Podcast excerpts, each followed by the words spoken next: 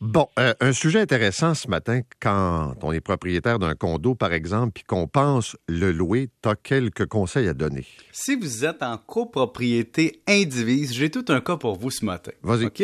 Comme je suis toujours à l'affût des deals immobiliers, alors, il y a un 1000 pieds carrés à vendre à Montréal dans un secteur central pour 238 000 C'est une aubaine présentement. Oui, mais je vous avertis tout de suite, laveuse sécheuse au sous-sol, hein? mais c'est pas ça le point. C'est qu'il y a un condo vendre. Et le condo dit, c'est une copropriété indivise. C'est alloué présentement ou c'est loué par le locataire pour 1070 par mois.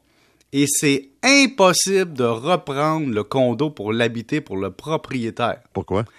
Parce que c'est une copropriété indivise. Et l'article 10 euh, 1958, je pense, je vais te le dire exactement, du Code civil dit que le propriétaire d'une part indivise d'un immeuble ne peut reprendre son logement, sauf s'il est propriétaire avec son conjoint ou sa conjointe, mari ou femme, de l'ensemble de la propriété. Et comme tu es dans une copropriété, disons, de 20 ou 30 logements, il y a plus que deux copropriétaires qui ne sont pas, évidemment, des gens mariés ou unis par, une, par des, des conjoints de fait. Et donc, le locataire a un droit à vie du demeuré et l'acheteur ne peut pas l'acheter. Et qui plus est, Paul?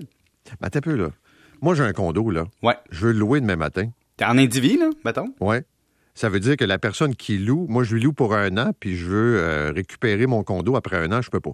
Selon l'article 1958, à moins que tu possèdes tous les condos de l'immeuble, Mais non, il y a personne. euh, ben ça se peut, mettons que tu as un duplex, par exemple, puis OK, tu possèdes les deux condos. Ouais, exemple. OK. Mais disons, dans un immeuble où il y a, je sais pas, 10 unités de. de Exact. Ou 6, ou Ouais. 3, ou 4. Et les gens ne savent pas ça. Alors, ils mettent leur condo en louer parce que ils se font un chum une blonde, vont vivre avec, mais disent, ah, je vais louer mon condo en attendant. Et tadada!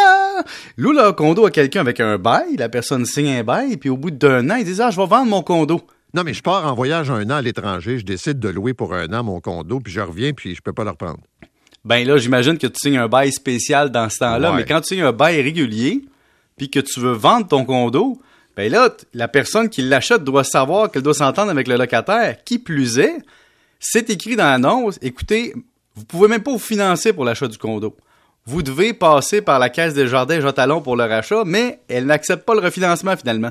Fait que dans le fond, vous devez payer comptant le 238 000.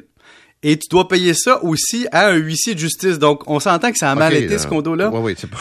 Mais on va aller plus loin avec ça, Paul. Ça, ça veut dire que tu dois payer l'équivalent, mettons que tu te finances présentement, là, tu vas payer quoi? 890 par mois si tu réussis à te financer personnellement ailleurs pour une raison X à 20% Fait que dans le fond, là, si tu, tu finançais ça normalement dans la vie, tu paierais entre 900 et 1000 pièces de financement, plus les frais de condo, plus les taxes, plus les taxes euh, scolaires, plus les assurances. Dans le fond, ce condo-là est à cash flow négatif et le locataire peut y rester tant qu'il vit. Et donc, deux choses. Tu t'es mieux de t'entendre avec le locataire puis dire qu'il s'en va ou t'acceptes de faire un pari, de le payer moins cher et que le, locataire finisse par quitter pour une raison personnelle. Bon. Wow. On prend des notes de ça, tu peux être Oui. sûr. hein?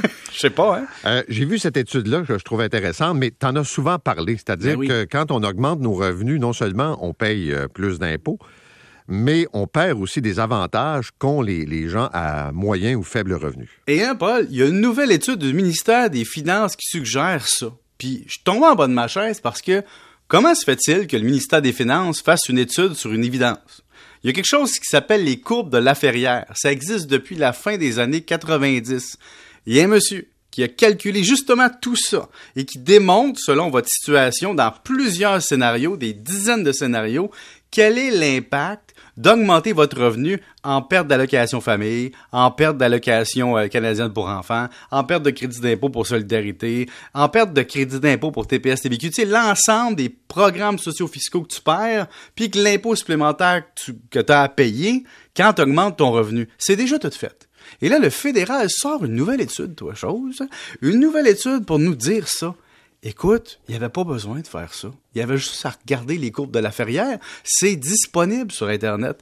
Puis j'ajoute, non, mais tu sais, des fois, tu te dis, mais sur quelle planète ils vivent? Ils se font une nouvelle analyse pour faire un nouveau groupe d'études pour y penser, pour dire, est-ce qu'on doit revoir la fiscalité canadienne? Mais la réponse, c'est oui. Puis pourquoi? Parce que justement, on a tellement ajouté des programmes avec les années On a ajouté des allocations qui étaient non imposables. On n'a pas calculé qu'au Québec, on ajoutait aussi nos allocations famille non imposables. Donc, on garde la fiscalité canadienne en silo. Pendant ce temps-là, t'as des petits whiz qui se disent, sais-tu quoi? Je regarde la fiscalité canadienne. on va matcher un travailleur autonome avec une, une ou un salarié qui a des avantages sociaux. Le travailleur autonome va tout laisser dans son Inc. Et lui, son revenu ne sera jamais déclaré comme revenu personnel tant aussi longtemps que les enfants existeront à un âge mineur. Donc, la famille encaissera grassement l'ensemble des allocations grâce à une demi-paye familiale, parce qu'il y en a une qui compte pas dans le revenu. Une fois les enfants partent de la maison, bang, t'as un million dans le Inc. et là, t'es multimillionnaire.